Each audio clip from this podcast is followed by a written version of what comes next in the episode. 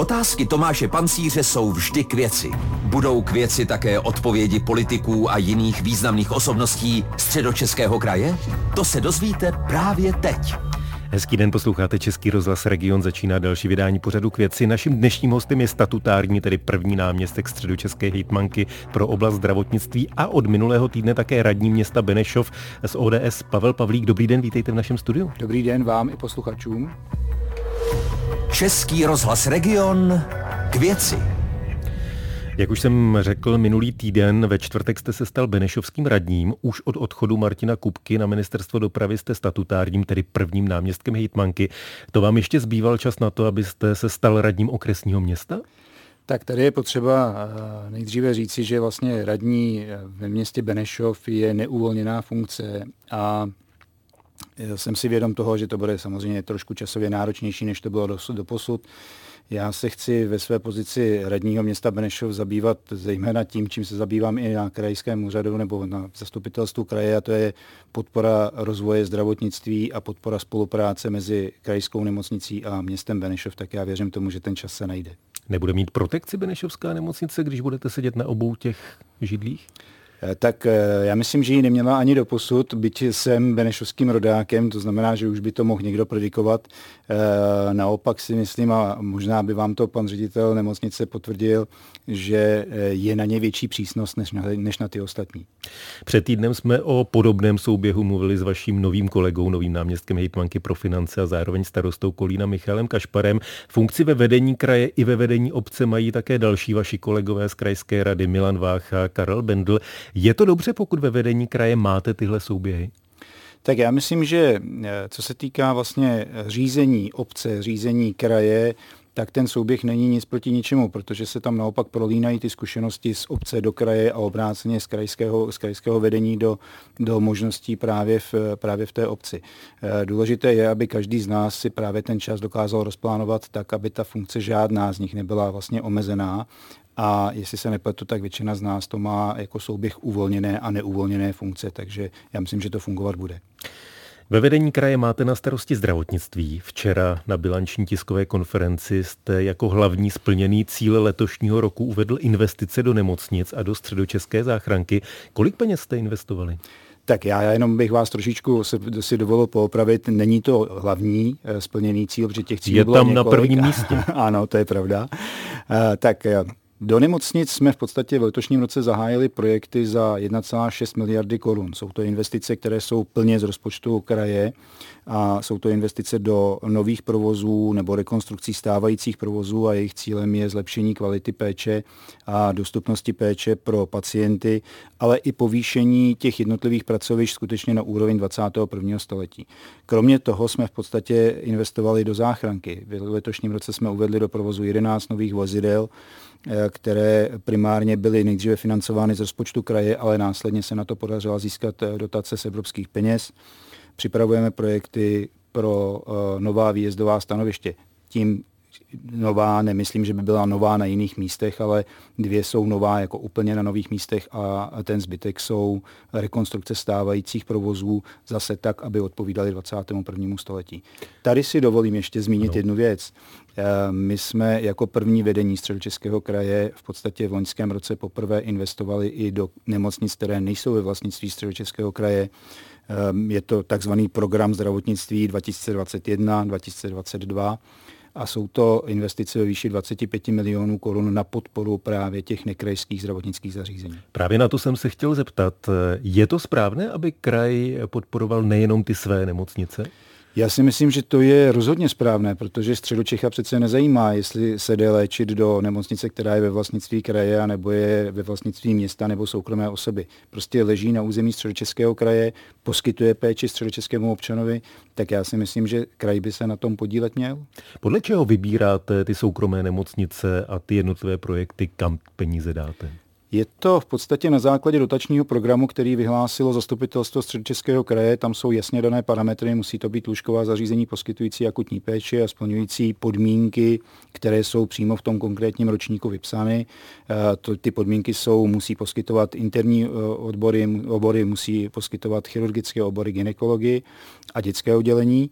A projekty posuzuje vždycky hodnotící komise, která má škálu hodnocení asi ve 3 nebo 4 parametrech a podle vlastně svého uvážení ten projekt dostává celkové bodové hodnocení a podle toho nedostává, ale je zařazen nebo není zařazen do toho financování. Statutární náměstek středočeské hejtmanky pro oblast zdravotnictví Pavel Pavlík z ODS je dnešním hostem pořadu K věci Českého rozhlasu Region. Posloucháte pořad K věci s Tomášem Pancířem a jeho hostem. Samozřejmě i středočeské nemocnice čelí inflaci, čelí rostoucím cenám energií. Projevuje se to už teď nějak výrazněji na jejich ekonomice? Budete jim muset přidávat peníze? Tak my máme v letošním roce trošku výhodu, protože v podstatě ve všech nemocnicích máme takzvaně zafixované ceny energií a plynu do konce letošního roku. Takže nás se zatím ve středočeských nemocnicích ta energetická krize nedotkla, ale připravujeme se na budoucí období a změnili jsme vůbec systém nakupování energií. Poprvé v letošním roce jsou nemocnice zařazeny vlastně do nákupního systému pro energie a pro plyn celého středočeského kraje. Tady jsme čekali na to, jak se k tomu postaví vláda, jak se k tomu postaví Evropská unie a máme přislíbeno od pana kolegy radního pro majetek a pro investice, že v podstatě do konce listopadu bychom měli mít uzavřeny smlouvy na příští rok. Je tady trošičku výhodou to, že vlastně vláda vyhlásila zastropování cen energií a že toto zastropování se týká i veřejného sektoru, to znamená v našem případě i našich krajských nemocnic. Jak na tom vlastně aktuálně ekonomicky středočeské krajské nemocnice jsou? Jsou v plusu nebo v mínusu? Tak aktuální uzávěrka k 30.9., protože říjnová čísla ještě nejsou zvalidována, tak si troufnu říct, že jsou všechny v plusu. A je to pozitivní samozřejmě, nicméně všichni ředitelé vědí, že musí vytvářet rezervu právě pro příští období, právě kvůli cenám plynu a energie, ale i na řešení dopadů celkové inflace. Na tom, že středočeské krajské nemocnice jsou v plusu, se projevila pandemie covidu? Je to důsledek té pandemie? Já si nemyslím, že by to bylo jenom důsledek pandemie, je to důsledek dlouhodobých kroků ve všech těch nemocnicích, kde se postupně restrukturalizovala péče při zachování spektra, ale restrukturalizovalo se provoz těch jednotlivých oddělení. A asi samozřejmě tam dopad úhrad pandemických pacientů nebo covidových pacientů je. To asi nemůžeme zastírat, to tak rozhodně je. Důležité je, že se v podstatě podařilo sanovat ztráty z minulých období, postupně, nebo daří se sanovat ztráty z minulých období. A i to umožnilo změnit systém financování krajských nemocnic, takže my vlastně nebudeme poskytovat provozní dotace našim krajským nemocnicím, protože zaslechli jsme, už když jsme vlastně přicházeli na kraj, že jsou krajské nemocnice zvýhodněné oproti těm ostatním poskytovatelům zdravotní péče ve středních Čechách a dotace jdou pouze na investiční projekty. Ta pandemie samozřejmě výrazně ovlivnila vlastně celou tu dobu, kdy vy máte ve vedení kraje na starosti zdravotnictví.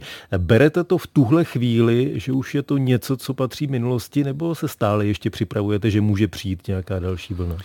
Já si myslím, že nějaká další vlna asi přijít může. Je to biologie, je to živý organismus, který se prostě vyvíjí. Máme několikátou mutaci tady ve střední Evropě, vlastně ve světě už existuje zase další mutace.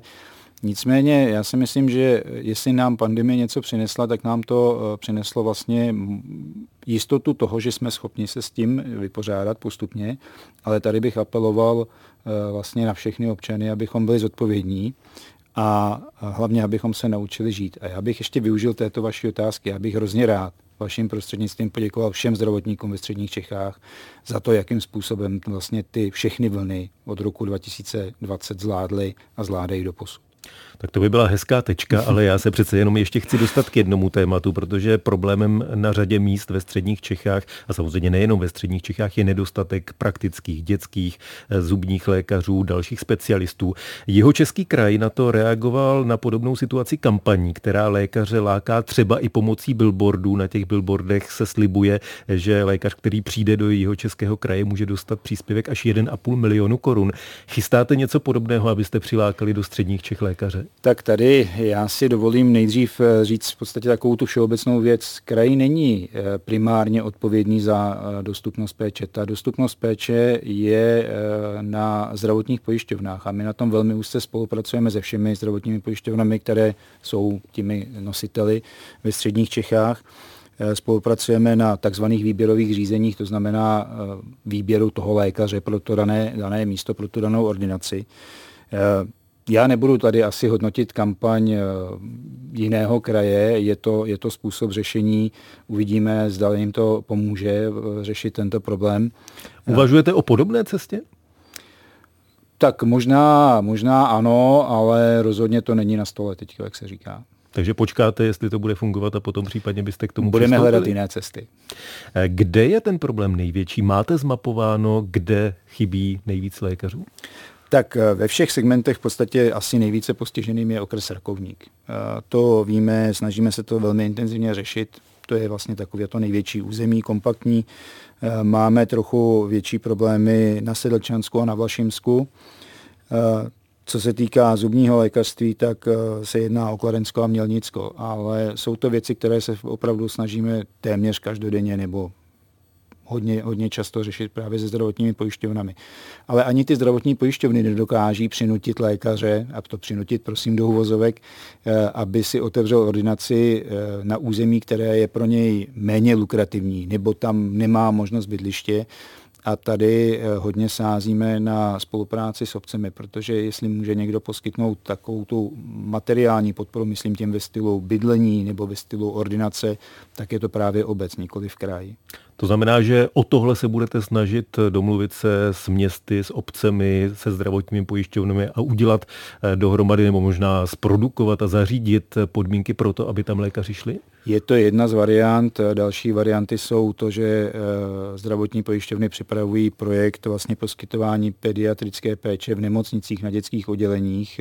Je to určitá změna způsobu poskytování péče a stejně tak i na centrální úrovni se snažíme podpořit projekt vlastně snadnějšího přerodu z interního lékaře na praktického lékaře, protože to jsou, ať se to nezdá, tak jsou to dvě různé odbornosti.